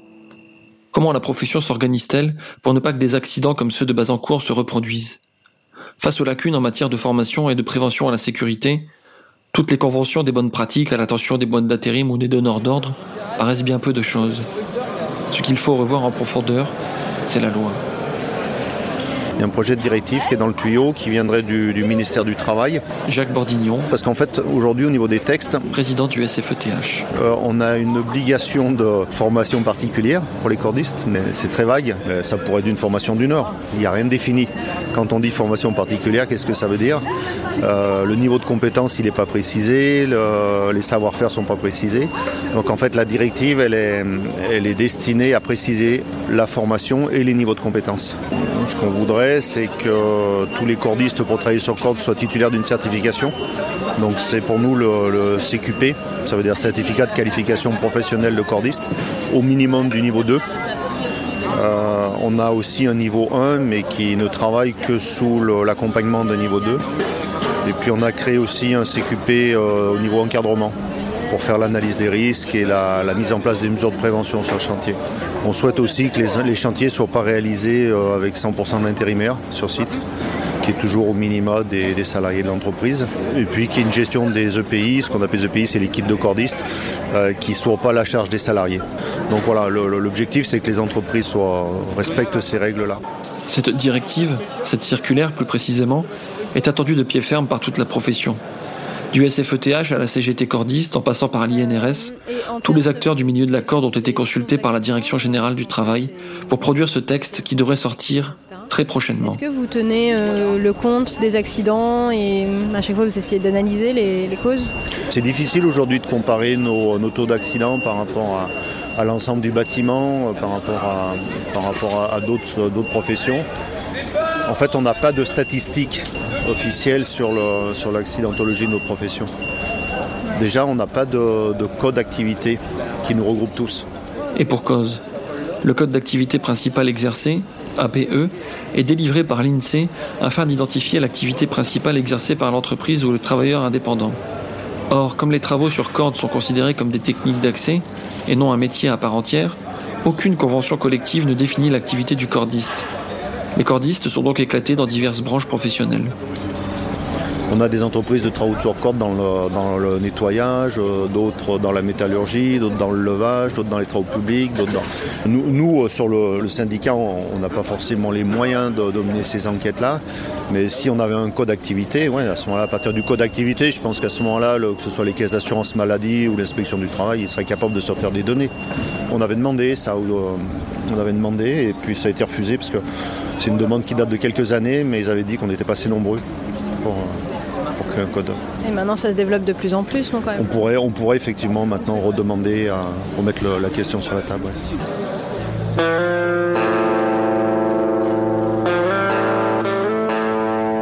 Jacques Bordignon aurait pu préciser toutefois qu'en 2013, de sa propre initiative, le SFETH avait commandé une enquête interne sur l'accidentologie à une société de prévention des risques professionnels affiliée au syndicat. Il en ressort que 46% des accidents sont liés aux méthodes, procédures et main-d'œuvre. Sur seulement 22 entreprises consultées alors, il y avait eu en 3 ans 174 accidents ayant donné lieu à un arrêt de travail, 30 accidents ayant donné lieu à une hospitalisation de 48 heures au moins, ou d'un mois d'arrêt de travail, et 4 accidents mortels.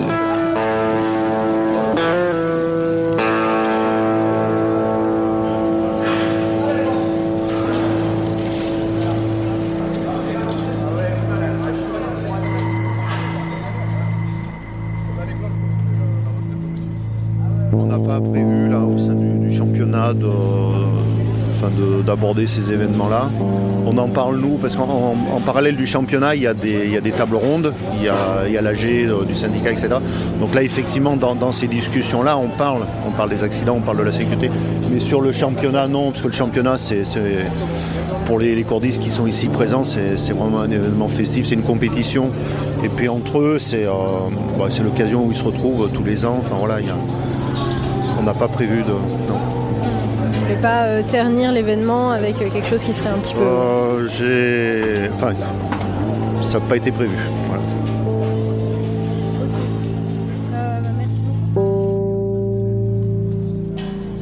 Jacques Bordignon a tenu parole. C'est vraiment un événement festif, c'est une compétition. Les championnats de France ont été une belle fête. Les cordistes de sa société ont d'ailleurs remporté haut la main la première place du classement en individuel et par entreprise.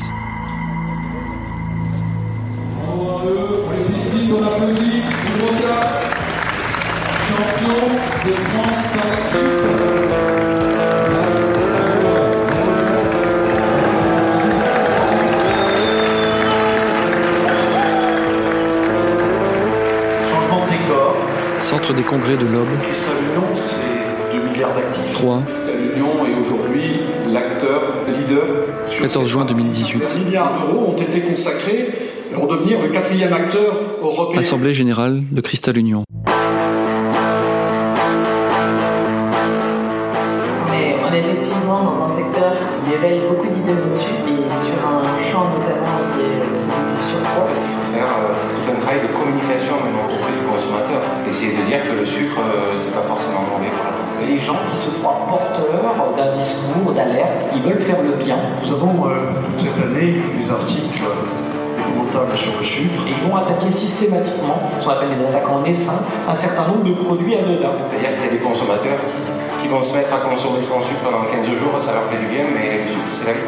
Ce sont ceux qui sont porteurs de radicalité mentale. On se rend compte que quand on retire le sucre, le consommateur le sait, le sent, que les alternatives ne sont pas forcément des solutions. Tout est poison, rien n'est poison, seule la dose est poison. Euh, si on enlève le sucre, euh, où est la notion de plaisir là, on voit l'importance de garder la confiance de nos consommateurs. La notion de cause aussi. Ça fait, ça fait plaisir aussi de manger un produit réconfortant.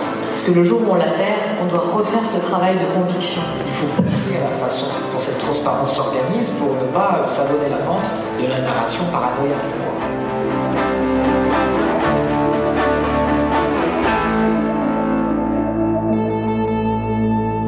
Comment interpréter quand un responsable politique qui pourrait être ministre de la Santé, par exemple, tient des propos du style euh, le sucre est une drogue, le sucre tue? Ou est-ce que c'est juste ce jour-là, il n'a pas eu sa dose de sucre?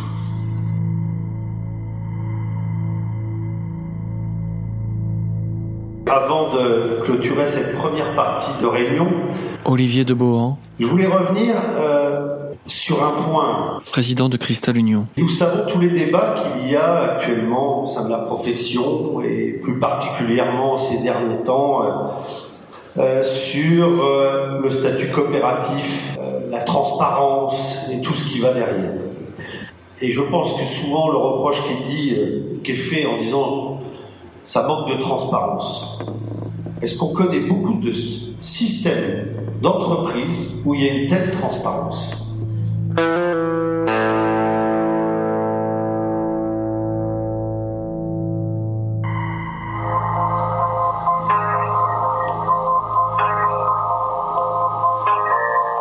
Quelques mois plus tôt. Oui, allô Allô, Madame Franzoni Direction de la communication de Cristal Union. Collègue Marie Deveni, je pense qu'on s'était eu il y a deux semaines au téléphone. Ah bon? Euh, Oui, bah peut-être parce que je, je- ça fait un moment que j'essaie d'avoir euh, quelqu'un qui puisse me répondre au sujet de, de l'accident de, de Bazancourt, les accidents. Il y a personne qui peut vous répondre là-dessus, monsieur, en fait. Donc euh, ça sert à rien de continuer à appeler. Euh, on n'aura pas de réponse à vous fournir. On est vraiment très attaché à cette transparence, cette proximité. Là, je suis un peu surpris parce que vous me dites ça comme si qu'il y a eu euh, 25 refus. Or, il y a eu aucun refus. C'est la première fois que j'ai une réponse qui me dit on vous donnera pas de réponse. Voilà, je vous donne la réponse. En fait, euh, on, on vous donnera pas de, on s'exprimera pas sur le sujet. Voilà, donc ça sert à rien de continuer à appeler. Euh, et on n'aura pas de réponse à vous fournir là-dessus. Et tout le message qu'on a passé pendant nos assemblées générales de section, c'est un message de vérité, un message d'honnêteté. Ça, ça veut dire qu'en fait, depuis le début, vous êtes conscient que j'appelle, mais vous, mais euh, éhontément, vous répondez pas. J'ai entre temps, je suis pas décisionnaire là-dessus, Hmm. mais là, j'ai, voilà, je, je sais que vous appelez depuis un moment, donc euh, j'en ai parlé euh, à ma responsable, et la, et la réponse est claire. On n'a pas de réponse à vous donner là-dessus. Daddy a dit, Daddy a dit, sucre Daddy, Daddy a dit, qu'est-ce qu'il a dit? Parfois, si vous êtes trop transparent, ça peut se retourner contre vous. J'ai pas compris, il a dit sucre, c'est ça qu'il a dit. Daddy a dit, Sucre Daddy. Daddy a dit, Sucre ta vie. Nous avons, pendant la dernière campagne, battu des records de cadence. Centre des congrès de l'Aube. Nous avons travaillé en moyenne 135 000 tonnes de betteraves par jour. C'était du jamais vu euh, dans votre coopérative. 135 000 tonnes avec euh, partout, dans les 10 usines du groupe, des cadences qui euh, ont été les plus élevées que Cristal Union n'ait jamais connues. Et euh, tout ça n'est pas le, le fruit du, du hasard. Plus nombreux, les médias devraient être là. Les médias se déplacent pour n'importe quoi, et pas pour la mort de trois jeunes. Parking de Cristanol. On peut se défendre contre ça. On peut se défendre. À Paris, je vis à Paris, ils se déplacent pour moins que ça. Vous avez tous les médias qui viennent, et nous, rien. Rien, c'était notre neveu. On a présenté nos comptes et euh, vous lirez les échos, vous lirez le Figaro, vous lirez les Raga, vous verrez que la performance du Cristalino est quand même saluée par rapport à d'autres qui ont été beaucoup moins honorables. Va, on va faire quelque chose. 2017, année fantastique. Moi, je veux plus rester comme ça, avec cette douleur. La moitié de ma famille n'a pas voulu venir, tellement ils sont, ils sont, ils ont le cœur retourné, ils sont tristes. Ils voulaient pas revivre ce qu'on a vécu là. Un outil industriel comme Cristal Union, c'est aussi la force de l'ensemble des collaborateurs et la mobilisation des salariés autour des valeurs portées par, par Cristal Union. Pourquoi le, le directeur n'est pas là? On est quoi? Pourquoi il n'est pas là nous, ferons, nous faisons aujourd'hui les efforts nécessaires qui nous permettent de rester euh, compétitifs, qui améliorent la qualité de vie, la qualité, l'amélioration euh, de la performance dans, dans, la vie de tous les jours. On a également euh, poursuivi par des investissements dans les silos. Notre vie, elle, elle a basculé. Elle a basculé, c'était dramatique. La performance économique, mais également le, le, volet social avec la prise en compte de l'accidentologie sur des sites industriels lourds. Je sais pas où on a trouvé la force de venir. Je sais pas. Vers le zéro accident, il est clair que dans un outil industriel, nous devons euh, aller vers l'excellence en ce qui concerne la sécurité au travail. Et vous faites un métier dangereux. Prenez soin de vous, faites attention. Comme elle a dit, la dame, refusez quand on vous envoie dans des endroits dangereux. Il y avait des gens qui vous aiment mais tout ça montre que, je dirais, sans aucune prétention de ma part. On va bouger, je suis désolée, on va bouger. Il fait bon vivre chez Cristal, il fait bon vivre chez Cristal, il fait bon vivre chez Cristal. Pour un DP, journaliste indépendant, la question est la suivante. Est-ce que vous connaissez Quentin Zavarrigoula, Arthur Bertelli et Vincent Dequin, euh, monsieur Debois Est-ce que vous connaissez ces trois? Noms Est-ce que vous connaissez le nom de Quentin Zaraoui Bouddha, Arthur Bertoli et Vincent Dequin Non, pas ça. C'est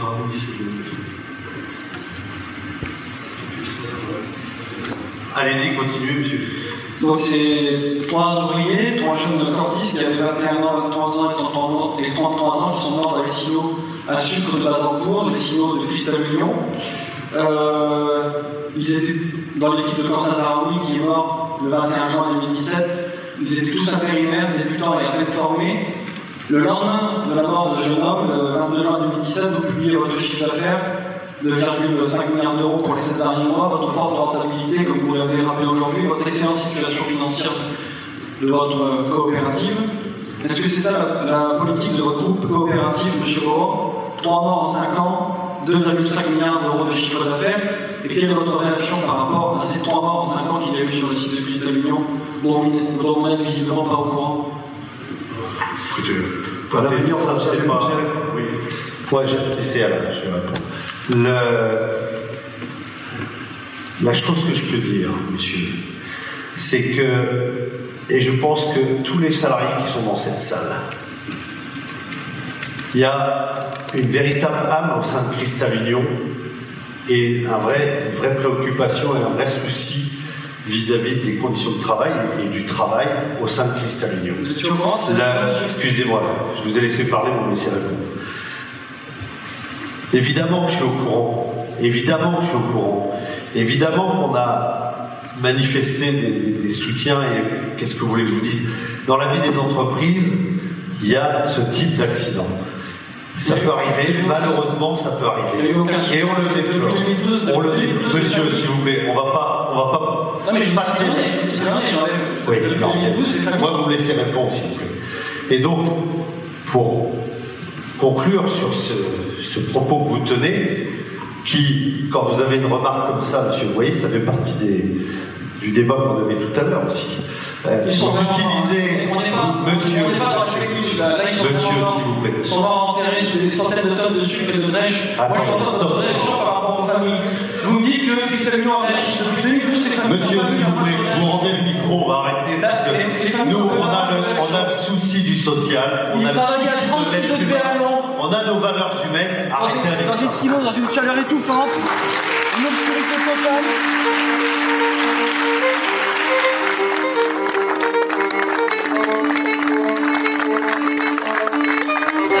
C'est un tombeau. C'est pas une usine, c'est un tombeau. La roue, elle tournera. Oui. Chaque action mérite quelque chose, qu'elle soit bonne ou mauvaise. Il y a toujours des répercussions. En attendant, la mémoire de Montilgueux ne sera pas étouffée. Et même la mémoire des autres hommes qui sont partis, elle ne sera pas étouffée. Va se battre. Va se battre.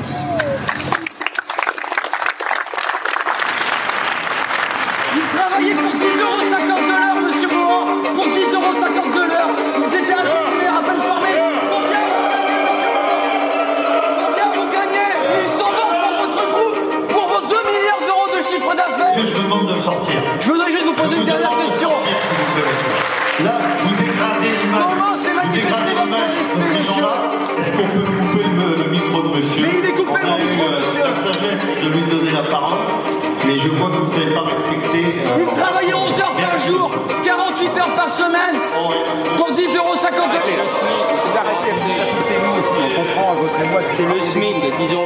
Monsieur, vous allez l'utiliser. Sur la mort Vous allez l'utiliser. Tu touches pas ma caméra. Tu lâches. Tu lâches ça. Lâche. Tu lâches. Tu me lâches. Je vais me lever, mais tu me lâches.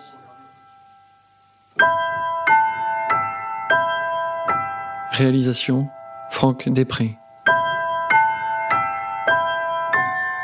Son France Timmermans. Reportage au championnat de France des cordistes à Marseille. Nina Hubinet. Reportage au rassemblement de Bazancourt. Xavier Par-dessus. Musique originale. Maxime Simone.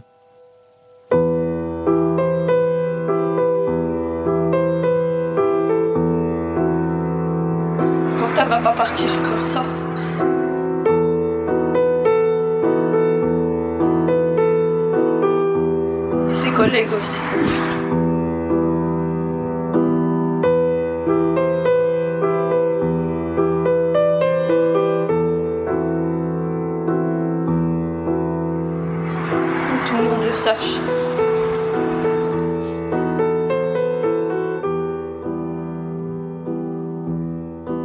Profession cordiste, c'est un reportage de Franck Després. Franck Després à qui j'ai passé tout récemment un petit coup de fil, parce que depuis le tournage, le dossier a évolué notamment du point de vue juridique. Il y a deux choses à évoquer. La première, c'est d'un point de vue euh, juridique. Euh, il y a eu depuis euh, le, tournage en début janvier dernier un gros procès qui s'est tenu à, Reims, au tribunal correctionnel de Reims, qui concernait le premier accident qui s'est déroulé à Bazancourt, du moins le premier accident mortel. Donc, comme on l'entend dans le sujet, il s'agit du, de l'accident euh, qui a concerné euh, Arthur Bertoli et Vincent Dequin, qui avaient 23 ans et 33 ans. Euh, ce procès-là s'est tenu en une journée, euh, une grosse journée qui a duré 12 heures euh, et a permis enfin de, de, de mettre un, un visage sur euh, les personnes qui sont acteurs de cet accident, enfin du moins qui sont prévenus dans, dans cette affaire. Donc il y avait la société Carrard Service, la société de, de nettoyage qui était représentée par son responsable de l'époque et une personne morale. La personne morale d'ailleurs ne s'est pas déplacée. Euh, et par contre, pour Christelle Union, il y avait euh, un euh, responsable de l'époque et une personne morale. Le procureur a demandé euh, 100 000 euros d'amende euh, pour euh, les, deux sociétés, 100 000 euros d'amende, de, de, de dommages et intérêts. En tout début de séance, et ça, je pense que c'est euh, assez inédit euh, en matière judiciaire, le président du tribunal a, a s'est limite excusé auprès des, des victimes, euh, s'est excusé parce qu'il y a eu sept ans de procédure et il a déclaré euh, ans de procédure, euh, si les euh, proches des victimes euh, ont considéré cette procédure anormale, elles avaient raison. Et la troisième chose importante, c'est que Carin Service et Cristal Union se sont rejetés la faute sans trop se remettre en question sur leur pratique. Et les cordistes ont eu très peu la parole. le seul cordiste qui était présent lors de cette audience, c'était l'un des deux survivants, Frédéric Soulier, qui a interviewé durant donc le durant le reportage que vous avez pu entendre. Et le jugement a été mis en délibéré? Voilà, le, jugement sera donc rendu le, 1er mars prochain, oui. Vous disiez qu'il y avait un deuxième, une deuxième chose à souligner euh, dans, depuis le tournage Tout à fait, oui. C'est-à-dire que ce procès a été aussi euh, l'occasion pour les cordistes de s'organiser. Euh, ça faisait longtemps qu'ils voulaient se rassembler. Alors ils ont essayé une tentative de syndicat avec la CGT cordiste qui a été qui n'a pas été assez concluante, qui a, qui a, qui a permis d'avoir quelques quelques avancées, notamment un, un premier rapport euh, sur les risques en milieu confiné, c'est une chose que, qui, n'avait encore jamais été fait. Donc la CGT Cordiste a permis ce genre d'avancée. Euh, mais elle n'avait pas été euh, au-delà. Et en fait, depuis quelque temps, et, il faut dire que la publication d'articles que j'ai écrits a, aussi un petit peu impulsé une certaine dynamique, qui fait que les cordistes ont voulu vraiment dire bon voilà maintenant stop, ça suffit. il y a eu beaucoup d'accidents mortels très dur à répertorier. Les cordistes en ce moment en répertorient 16 euh, depuis 2011. Euh, ils essayent de recouper les informations, de recouper les témoignages. Et, donc, euh, ils ont voulu créer une association qui, depuis, s'appelle l'association Cordiste en colère, euh, Cordiste solidaire. Et ce, ce, ce, procès, le, le, le, 11 janvier dernier, a permis de, bah de, de rendre physique cette association euh, qui s'est rassemblée, qui a organisé un week-end de rassemblement, qui, qui a suivi le, le, procès. Et euh, il y a beaucoup de chantiers en cours pour euh, faire avancer la profession d'un point de vue de réglementation, d'un point de vue de prévention à la sécurité. Euh, le message, évidemment, c'est que euh, ce genre d'accident ne doit plus jamais arriver. Quoi. Toi, tu vas continuer à, suivre ce dossier, si j'ai bien compris. Quelles, euh, quelles autres étapes tu attends des suites de, de, profession cordiste? La prochaine étape donc, de, de, ce reportage, ce sera le, 5 avril prochain, puisqu'on a appris que l'accident de Quentin va être jugé également au tribunal correctionnel de Reims. Le problème, c'est que pour l'instant, euh, Cristanol ou Cristal Union euh, n'ont pas été euh, appelés à la barre. Donc, l'avocat de, de, de, la famille de, de, Quentin va, va, au moins les, les, citer à comparaître. Il n'y a que l'entreprise ETH e qui a été qui est qui est, qui sera présent en tant que prévenu. C'est le prestataire donc pour pour lequel travaillait Quentin. Voilà, c'est euh, ça s'appelle entreprise de travaux en hauteur. Euh, et donc, euh, ce procès devra avoir lieu le 5 avril, pile au moment où il y aura à l'autre bout de la France presque les championnats de France de, de cordistes, qui est vraiment la, la, vitrine de la profession. C'est-à-dire que la plupart des sujets qui sont diffusés dans les médias traditionnellement euh, parlent de la profession cordiste à travers ces championnats de France qui sont organisés par le, le, ce qui était jusqu'alors, qui est toujours l'unique syndicat de la profession, qui est un syndicat composé uniquement de chefs d'entreprise. Donc on en parle dans, dans ce sujet. Et on, on s'était rendu au, au, dernier championnat de France cordiste. On a pu entendre dans le sujet que à l'époque euh, il, n'y avait pas eu euh, dommage pour les cordistes euh, qui étaient décédés. C'était pas l'objet de, de, de, de, de, ce rassemblement. Sauf que cette année, l'association cordiste en colère aura un stand. Et moi, effectivement, je, je vais essayer de continuer à, à travailler sur ce sujet puisque les accidents euh, tout aussi grave, je, dis bien tout aussi grave que celui de Quentin, euh, ont continué euh, après, donc celui de, Quentin. Il y a eu des accidents mortels à Nice, deux au cours de l'année précédente, à Nîmes également. Et puis, comme je le disais, l'association Cordiste en colère a répertorié en tout depuis 2011 16 accidents mortels répertoriés, c'est-à-dire que c'est très difficile d'avoir un, un, un, point de vue exhaustif sur la question, quoi.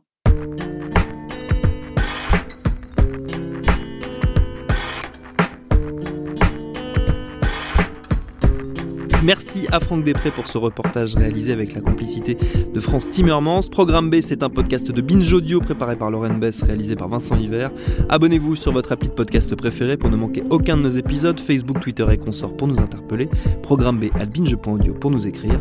Et à lundi pour un nouvel épisode.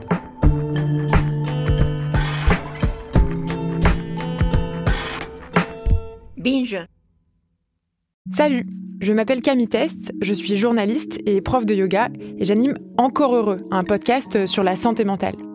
Deux fois par mois, on se pose des questions très simples, du genre comment on fait pour avoir un rapport apaisé à la nourriture, peut-on vraiment travailler et être heureux, ou encore pourquoi se réconcilier avec le sport.